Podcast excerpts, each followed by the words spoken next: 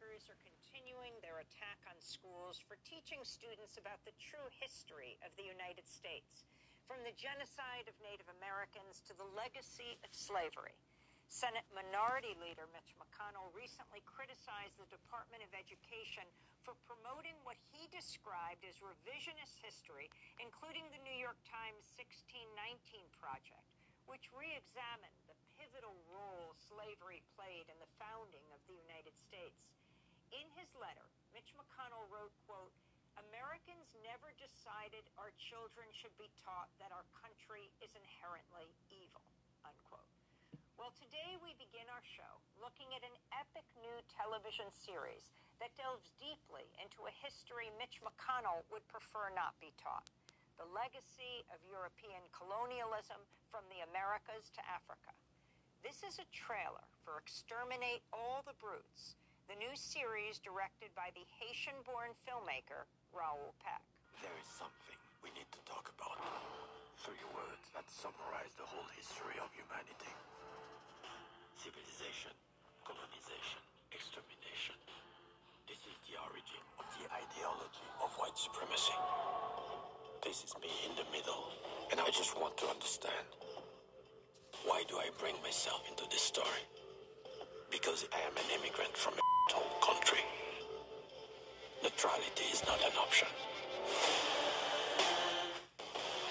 It's time to own up to a basic truth: a story of survival and violence. We know now what their task truly is. Exterminate all the brutes. That's the trailer for the epic HBO documentary series Exterminate All the Brutes, which is available on HBO and HBO Max. Time magazine said the series, quote, "may well be the most politically radical and intellectually challenging work of nonfiction ever made for television."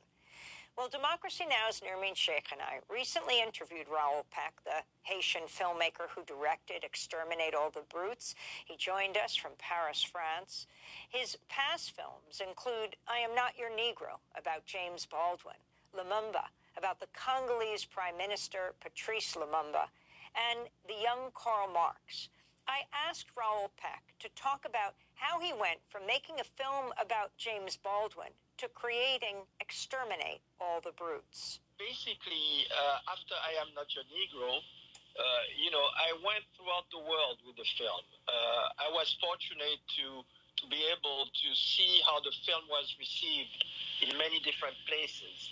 And one of the common threads through that was the type of reaction that you just mentioned, like Senate Leader Mitch McConnell.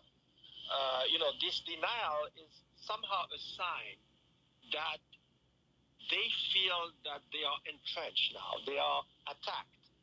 There is great fear about some sort of civilization going overboard, and it's, for me, it's a symbol that the type of lies, the type of propaganda, the type of abuse that we have been subject to for during all these years. I'm old enough to have heard many other people like Nick Santorum, Mitch McConnell, and many others throughout the years. The only difference now is that we have the means to counter them. We have the means to tell the real story.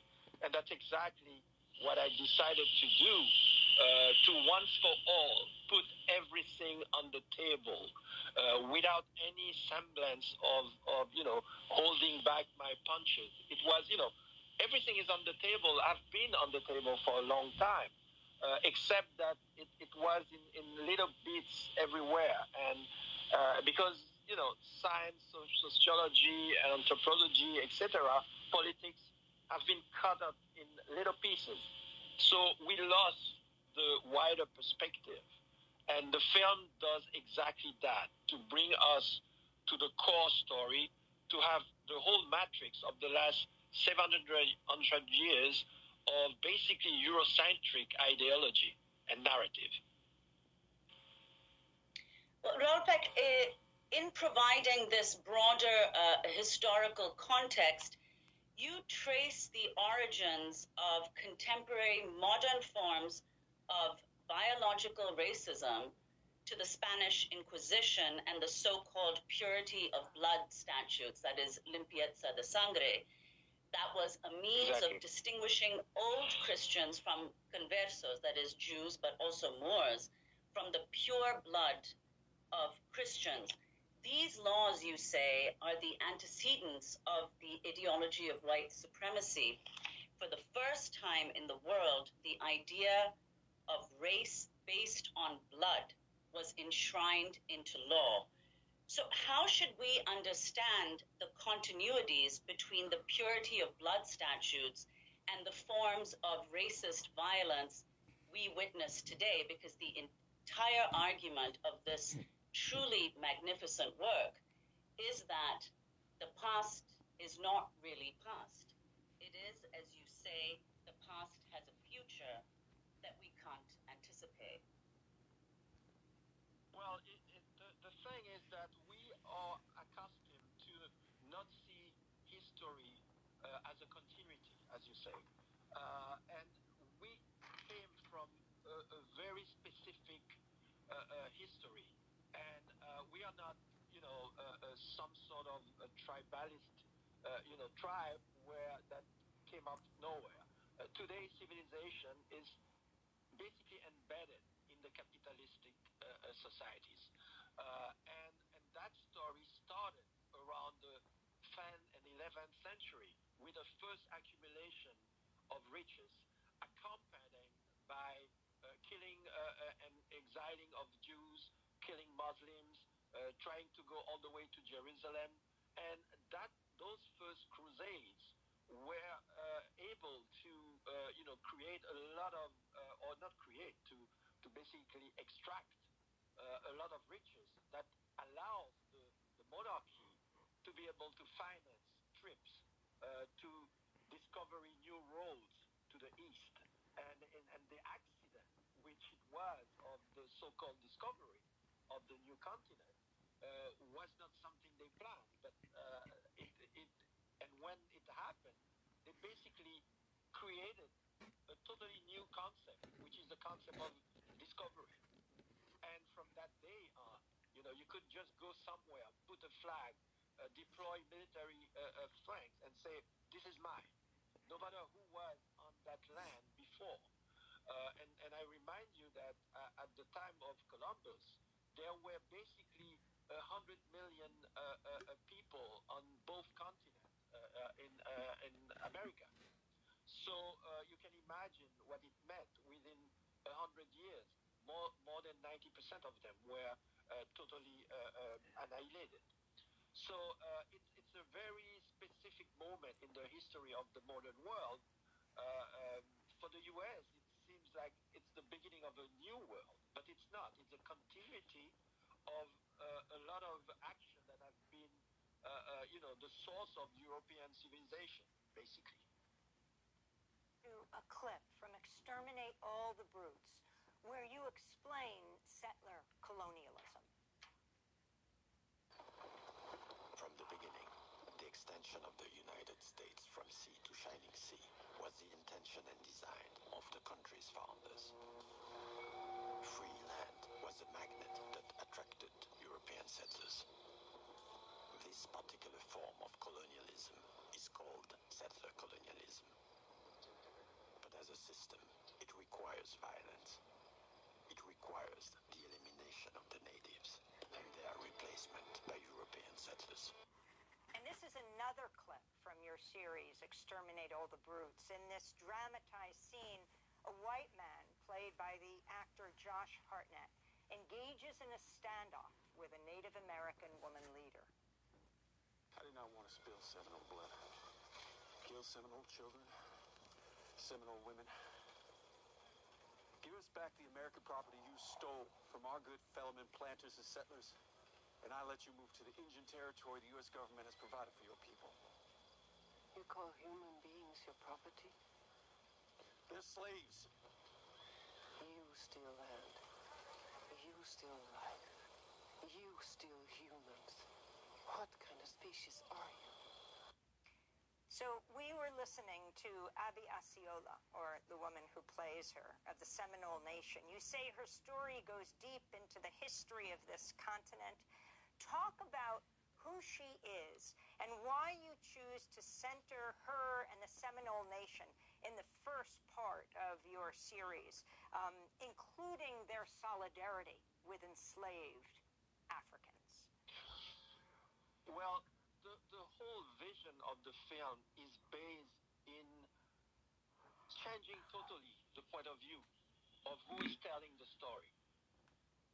And in particular, because this story not only centers from Europe, but also centers in the bottom or in the middle of the United States of America, I had to start the film from that particular point of view of this woman who is the head of her tribe, of her nation, and basically, you know, the Seminole have been one of the rare tribes who were never really, who did not really obey to the enforcement of leaving their territories. And they were called the invisible tribe for a reason. So it was important for me to start it from a point of resistance, from a point of an individual, of a woman, and watching this invader basically telling her to leave her land and to deliver the slaves that were, in, of course, you know, that's a story that is not really well known, that a lot of slaves who escaped were welcomed by Seminoles and other tribes. And I wanted to start with that symbolic moment of resistance and also of solidarity, and from there deploy the whole rest of the story. Well, Raoul, that is in one of the forms of continuity that you point to. The story of Native Americans is absolutely critical. And the erasure of this genocidal history, in particular in the United States, is evidenced, as you show, in the perverse use of Native American names and designations for military weapons, from Black Hawk to Apache, as well as military operations, the most recent and proximate of which was the May 2011 operation named Geronimo to assassinate Osama bin Laden. So could you talk a little bit more about that, the way in which Native American history has been distorted, if not entirely erased, and the uses to which it's been put in contemporary U.S. Politics? Well, it's clear that, and you see that throughout the film, through different type of divide or type of stories, level of stories in the film, is how everything is somehow connected. You know, the history of the Native American, which is for me the core story, whether it has been pushed out and erased sometimes or told the wrong way, it's like a phantom. It's already there. You can't get rid of it, you know. There are so many skeletons in those boxes that, you know, they come up and they are more and more coming out, and it's ironic that the very powerful U.S. Army, who was basically at its core created not only to fight the British at the beginning, but after independence, it was basically used to kill Indians and to keep slaves, black slaves, in on the plantations. So basically, the U.S. Army at the beginning was the militia, you know. So this story continues. You know, it's basically a story of 200 years, which is in the whole history of humankind is nothing.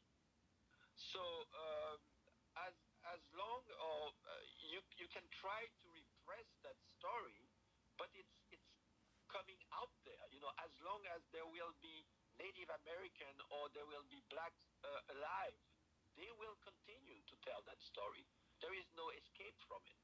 And that's why what I was saying at the beginning, when you see people like Rick Santorum saying that, well, when we came, there was nobody on this land. What did you do with the 100 million people? You have to explain that. So it's really, it becomes more and more absurd that Republican leadership at that level are capable of such ignorance. It's mind-reading. So for me, it's just the logic of the whole story, and that's what we try to explain and to tell in this story of Exterminate All the Brutes. And I really, my objective is really to make sure that that kind of ignorance cannot be voiced anymore. Raoul, another possible form of repression, another idea that has been repressed, is something that Sven Lindqvist, in his extraordinary book, Exterminate All the Brutes, from which your film substantially draws, he shows how closely intertwined the idea of progress is with racism and even genocide. What alternatives do you see to this ideology, and where do you see it, if at all, taking shape? Well, it's a very complicated question to answer, and I don't really go by that way in assessing what the future will be or what are the solution. I think any solution will first have to start with the real story. We need to sit down around the same table and agree on the diagnostic. We have to agree on the genocide. We have to agree in the whole line of history that's been going on for more than 700 years. Otherwise, there is no conversation possible. So I am not, and we are not, if I can speak for many others, it's not about, revenge. It's not about, it's about, let's see the world as it is, and let's name, all the things that happened and had bring us to what the world is today. That's what it is about. It's not about, your showing how culprit you are or not. It's about acknowledging the past and the present, because they are strongly connected. We're talking to Raoul Peck, the acclaimed Haitian-born filmmaker who then grew up in the Democratic Republic of Congo as well as the United States. He is the director of the new HBO 4-part documentary series, Exterminate All the Brutes. We continue our conversation after break. This is Democracy Now! All the Brutes. I want to go to another clip from the second episode in the series where Raoul Peck, he is the narrator of this series, explains what happened after Columbus arrived in what is now Haiti, where Raoul Peck was born. Instead of the bustling ports of the East Indies, Columbus came upon a tropical paradise populated by the Taíno people, what is now Haiti. Then, from the Iberian Peninsula, came merchants, mercenaries, criminals, and peasants. They seized the land and property of indigenous peoples and declared the territories to be extensions of the Spanish and Portuguese states. These acts were confirmed by the monarchies and endorsed by the papal authority of the Roman Catholic Church. That's more or less the official story. And through that official story, a new vision of the world was created. The Doctrine of Discovery. That's a clip from Exterminate All the Brutes, the 18th century known as the Age of Revolutions. But we often associate this time with the American Revolution or the French Revolution, not the Haitian Revolution, which was led by black slaves, the first country in the Western Hemisphere to be born of a slave uprising. You say, Raoul Peck, the only revolution that materialized the idea of enlightenment, freedom, fraternity, and equality for all.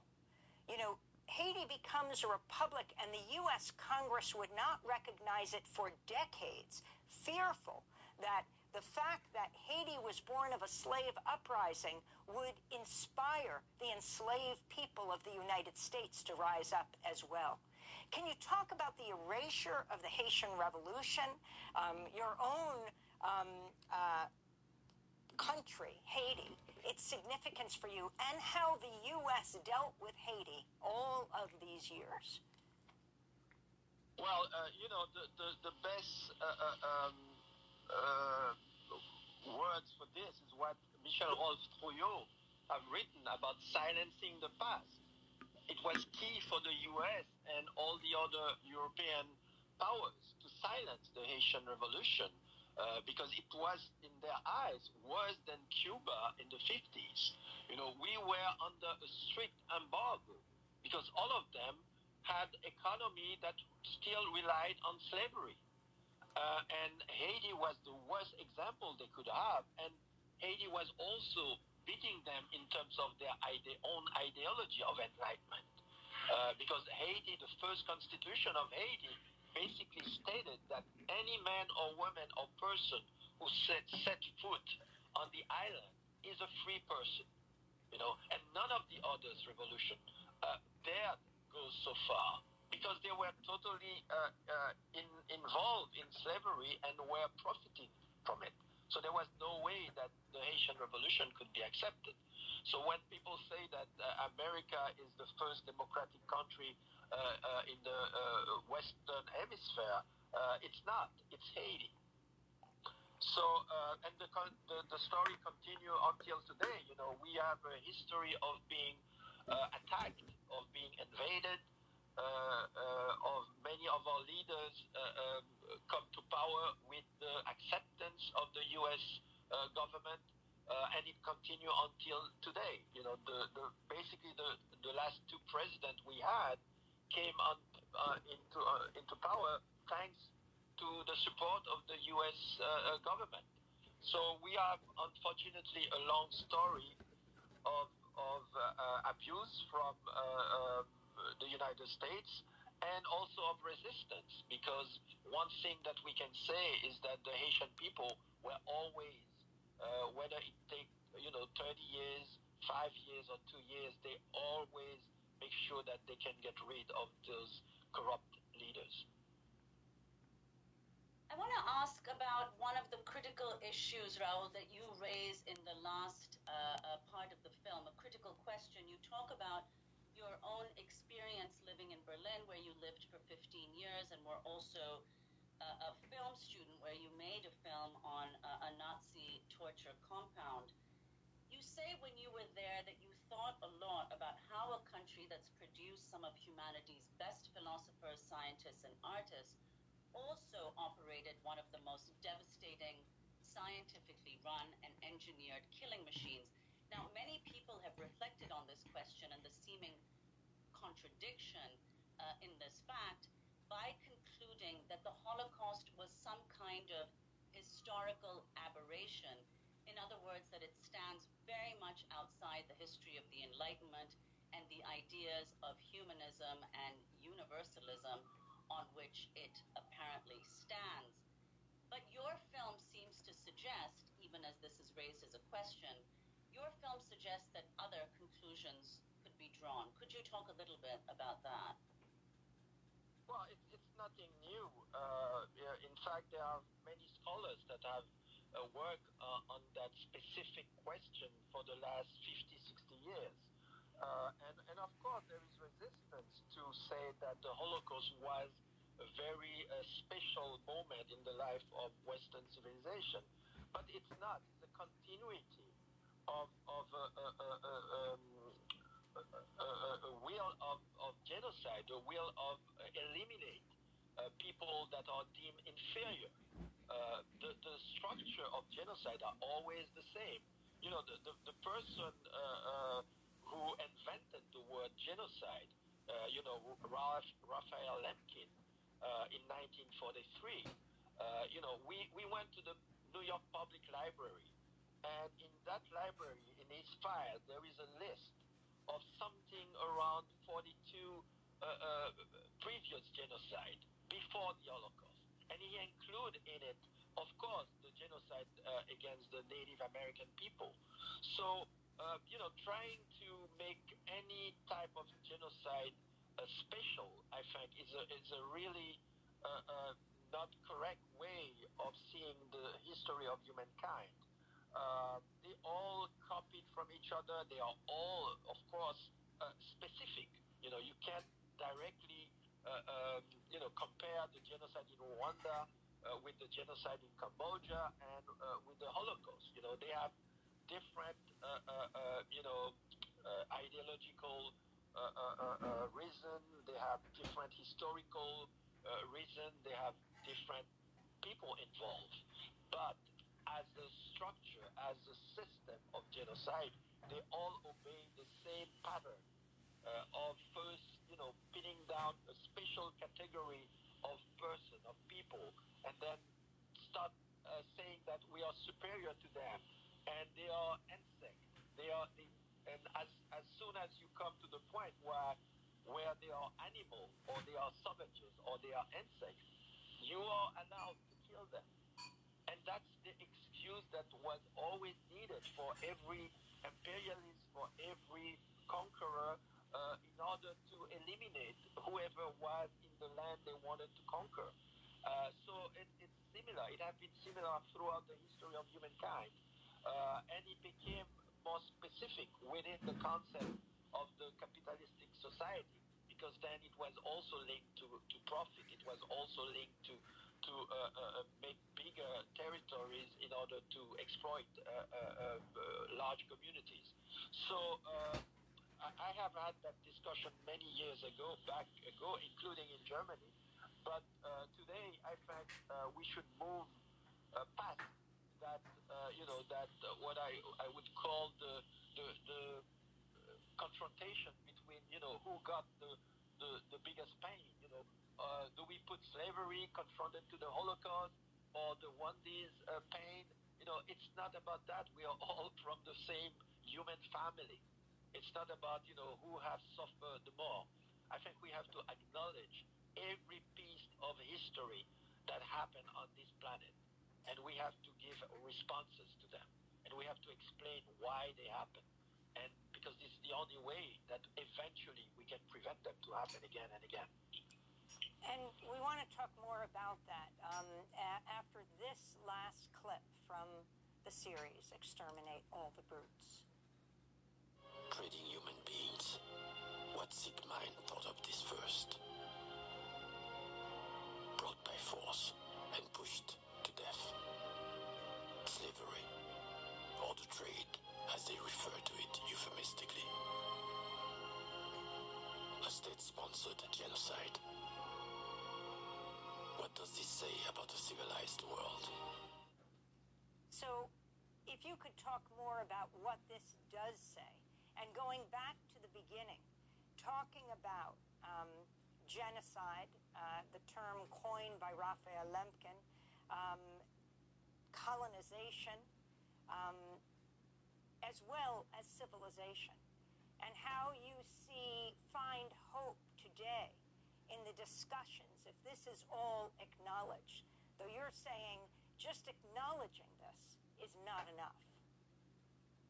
Yes, of course, but acknowledging it's a big step, and that's what I wanted to say before. Is that for even for me as a filmmaker, telling that story, it took a lot of thinking in order to tell a story where for the first time you tell the story of the genocide of Native Americans.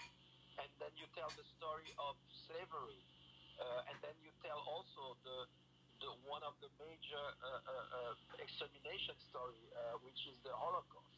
And for the first time, I think, at least on film, you can see the connections between them. And for me, it's a huge step. It's taking all those atrocities in a different context. And for me, it can only be the beginning of a wider conversation, instead of each part keeping their own malheur, they're keeping their own death, their own pain, and sometimes being used each other, you know. And that's a device that has been used for many, many years. And for me, the film is also a step to break that separate narrative. There is not many different stories. There is one historical knowledge, and we need to access it. And to your question, and that's the leitmotif in the series, you know, we already know enough, you know. The problem is, what do we do with that knowledge, you know? And because everything I say in the film, everything that Sven Lindqvist tells the story about, or Michel-Rolph Trouillot, or Roxanne Dombard-Artis, those are facts.